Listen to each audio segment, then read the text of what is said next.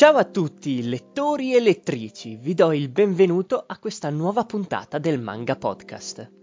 Come avrete già sicuramente letto dal titolo, oggi andremo a parlare di un'opera che purtroppo passa ancora troppo in sordina.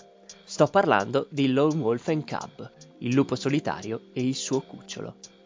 Talmente è grande lo spessore di questa storia che devo dire sentirmi un po' a disagio a parlarne, pertanto si prospetta un episodio un po' più lungo del solito. Vabbè, vediamo un po' cosa riusciamo a tirarne fuori senza fare troppi spoiler. Ma partiamo dall'inizio. Lone Wolf and Cub è un manga scritto e disegnato negli anni 70 dall'abile tratto di Goseki Kojima e dalla geniale mente di Kazuo Koike. Quest'opera è infatti la prima collaborazione tra i due autori, che da questo punto in poi inizieranno un'avventura che li vedrà fianco a fianco per quasi 30 anni. I due, pur non sempre insieme, danno un contributo non indifferente al movimento Gekiga dei tempi, che per chi non lo sapesse, il termine Gekiga sta a indicare un genere di fumetto indirizzato prettamente a un pubblico adulto, sviluppatosi in Giappone intorno agli anni 60. Nato al fine di contrapporsi al manga del dopoguerra, prettamente rivolto ad un pubblico molto giovane, viene quindi utilizzato per sdoganare la concezione del manga come media rivolta solo ai bambini e ragazzi. In questo contesto vediamo Koike ai testi di opere create in collaborazione con i grandi nomi del filone fumettistico giapponese, come Ikegami, Gonagai e Kamimura, dando vita a tante storie che ancora oggi vengono acclamate da pubblico e critica. Kojima invece era già da oltre un decennio rispetto al compagno nel giro del Gekiga, ma è solo con l'inizio degli anni 70 che si afforma grazie al successo di Lone Wolf Cub e di Zanza Tsusha, in collaborazione con Iki Kajiwara. Piccola parentesi sulle menti che stanno dietro a questo manga, doverosa al fine di contestualizzare il periodo storico nella quale quest'opera ha preso vita. Il Giappone anni 70 vede un paese in piena affermazione economica. Il decennio precedente infatti si era caratterizzato da una grandissima ripresa post-bellica, grazie soprattutto alla ferrea determinazione del popolo giapponese. Determinazione fortemente radicata nei secoli di storia del paese del sollevante, che trova nella famosissima e talvolta abusata figura storica del samurai la sua massima espressione. Come ben sappiamo, non è raro ritrovare nei fumetti giapponesi un riflesso della società degli anni in cui venivano creati. Rocky Joe ne è l'esempio più lampante, ma se vogliamo prendere in esame opere più recenti, anche Ayama Hiro di Kengo Anazawa riesce perfettamente a rendere l'idea. Forse consapevoli di ciò, o forse no, è qui che Koike e Kojima iniziano a dare forma a quello che rimarrà per molti il miglior manga sui samurai mai creato. Infatti, se volessimo banalizzare e sintetizzare Lone Wolf and Cub, diremmo che è un manga storico sui samurai. Fortunatamente non sono qui per sbrigare la faccenda in maniera tanto spicciola, quindi sedetevi comodi e partiamo per questo magnifico viaggio.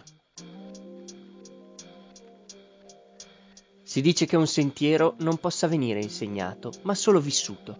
Eppure esistono lezioni che marchiano a fuoco il cuore di chi le apprende. Ne sa di sentieri e di lezioni Ogami Ito, il protagonista appunto di Lone Wolf and Cub. Ogami è un Ronin che compie assassini a pagamento, inseguendo la vendetta nei confronti di chi, con la menzogna, ha portato via tutto ciò che possedeva. Egli era infatti il Kaishakunin dello Shogun, ovvero la persona incaricata di fare da secondo durante il seppuku, il suicidio rituale giapponese. Il suo compito prevedeva il kashaku, da cui il nome della carica, ossia la decapitazione dell'imputato, al fine di evitargli il disonore dovuto dagli spasmi derivanti dalla pratica. Il titolo della quale Ito si fregiava era uno dei più importanti del paese e da generazione la famiglia Ogami portava con diligenza e fedeltà lo stemma della malva rossa, simbolo dei Tokugawa, sui propri vestiti. Fino a che, a causa di un ben congegnato complotto, egli non fu costretto a ribellarsi al volere dello shogun, il suo stesso padrone, abbandonando la via del samurai e percorrendo il sentiero che conduce all'inferno come un demone vivente nel Meifumado. Da quel momento Itto, insieme a suo figlio poco più che neonato, percorreranno la via dell'assassino. Una strada cosparsa di sangue, cadaveri, massacri e sfrenata crudeltà. Il tutto al fine di vendicare il clan e riscattare il nome del giustiziere dello shogun. La trama orchestrata da Kazuo Koike si svolge orizzontalmente, con episodi il più delle volte autoconclusivi, il quale probabilmente potrebbe far storcere il naso a una buona fetta di lettori. Io in primis sono piuttosto scettico riguardo a questa tipologia di narrazione e mi tengo ben lontano dal cimentarmi in simili storie. Per mia fortuna Lone Wolf and Cub esula da quello che è un semplice manga episodico. Difatti, quando all'inizio ho detto partiamo per questo magnifico viaggio, non era detto a caso. Quest'opera è un excursus storico del periodo Tokugawa, che come già detto nell'episodio dedicato all'immortale di Hiroaki Samura è quel capitolo della storia nipponica che va dal 1603 al 1868, quando i velieri neri arrivarono a riaprirne le coste. Caratterizzato dalla politica di isolamento del Giappone verso il resto del mondo, questo scorcio di storia si contraddistingue per un regime di repressione a carattere fortemente burocratico, che funge da precursore della sociale struttura orientale moderna, della quale ogni persona assume un preciso ruolo e deve adempiere alla sua missione attraverso il lavoro. Quest'opera sfrutta sapientemente il viaggio di Ito e Daigoro, il figlio, per raccontare quel periodo sotto una nuova prospettiva, che comprende sia l'aspetto politico che quello popolare. Ogni capitolo approfondisce, senza troppo entrare nel dettaglio, quelle figure che difficilmente si trovano nei testi di storia, perché non particolarmente di rilievo. L'immersione nel contesto sociale storico è totale. Oltre alle vicende dell'indomito assassino, gli autori si premurano di fornire al lettore una fotografia assai realistica del Giappone feudale dal piccolo villaggio di donne pescatrici alle faide interne dei vari Han. Il paese viene sviscerato e scoperto in tutte le sue forme. Siamo testimoni delle sofferenze dei contadini derivanti dalle carestie, come degli intrighi di potere dei daimyo atti a soddisfare la propria lussuria piuttosto che a liberare il proprio popolo dalla fame e dalla miseria. Una delle prime cose della quale ci si rende conto sfogliando le pagine di questo fumetto è come Ogami, il protagonista, reinterpreti le ferre e onorevoli regole del Bushido, la via del guerriero, mettendo in primo piano la sua vendetta, nel bene e nel male.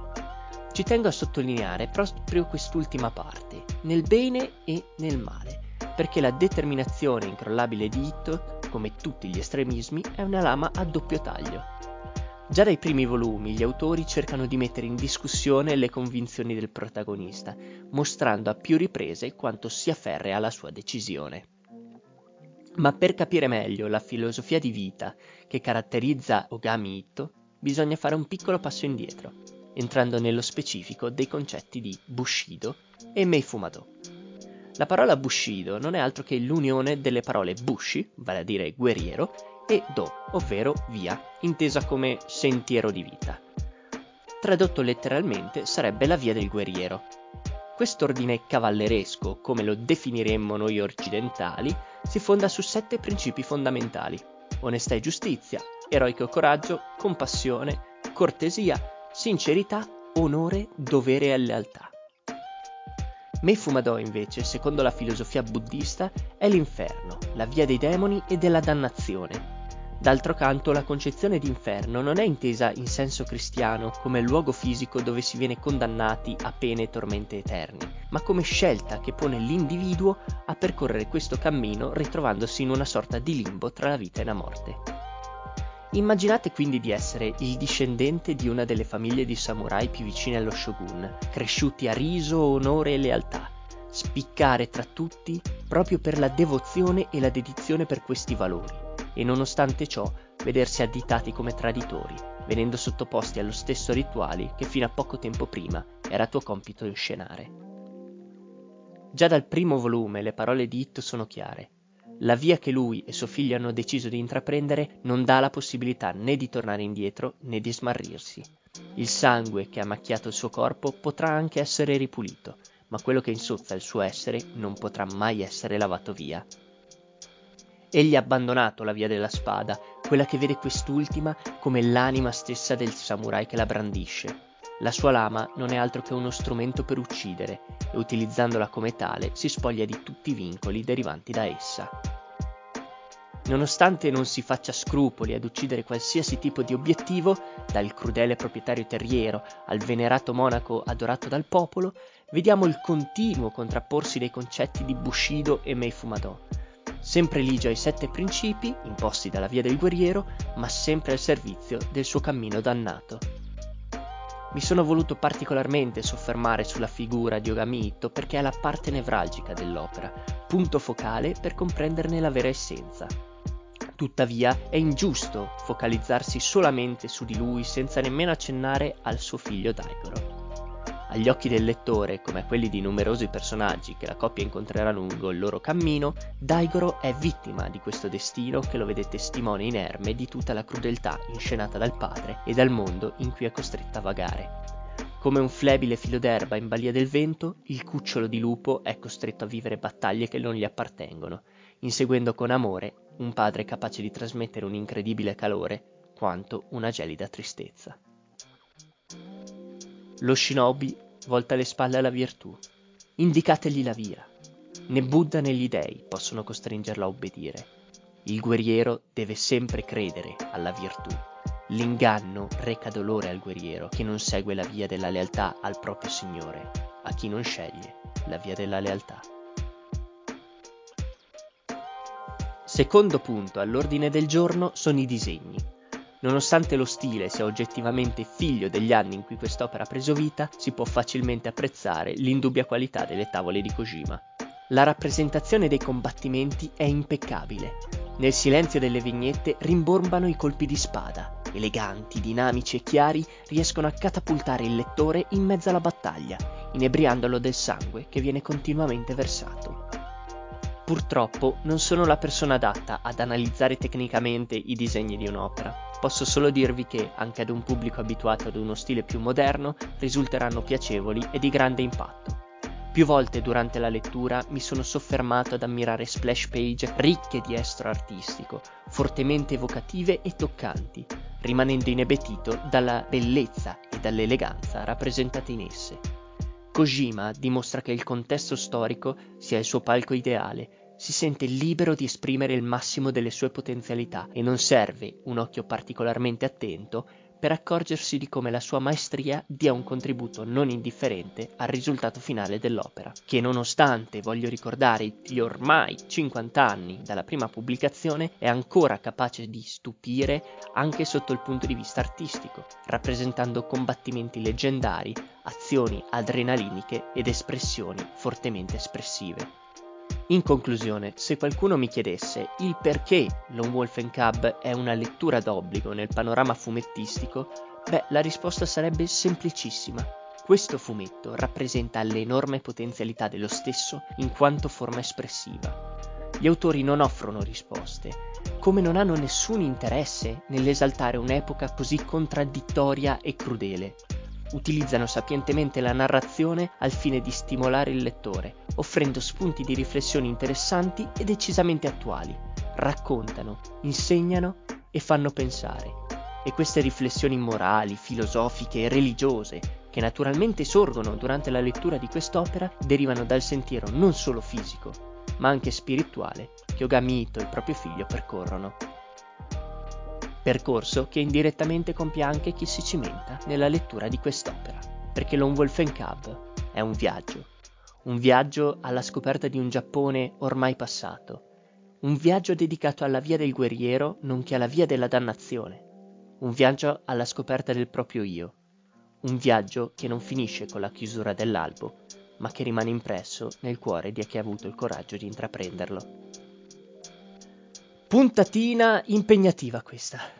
Devo dire che non credo di essere riuscito ad esprimere a parole tutto quello che avrei voluto, ma spero che almeno la mia passione verso questo capolavoro vi sia arrivata forte e chiara.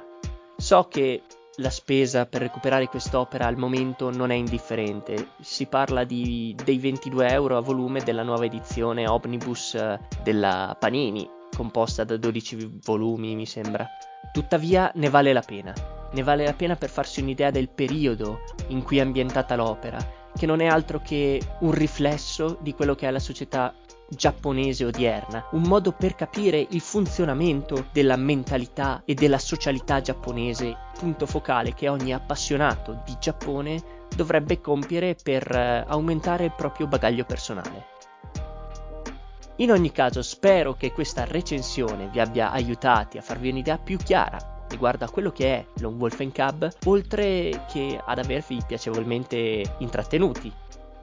Se avete domande, dubbi o perplessità, vi invito a lasciare un commento o a scrivermi in direct su Instagram al profilo Manga Podcast IT. Trovate comunque tutti i link, spero di ricordarmi, in descrizione. Grazie per l'ascolto and see you, Space Readers. Un grazie particolare di questa puntata va al buon Old Nerd su Twitch e al buon Bogdano Masto. È dedicato a te, Pier. È dedicato a te.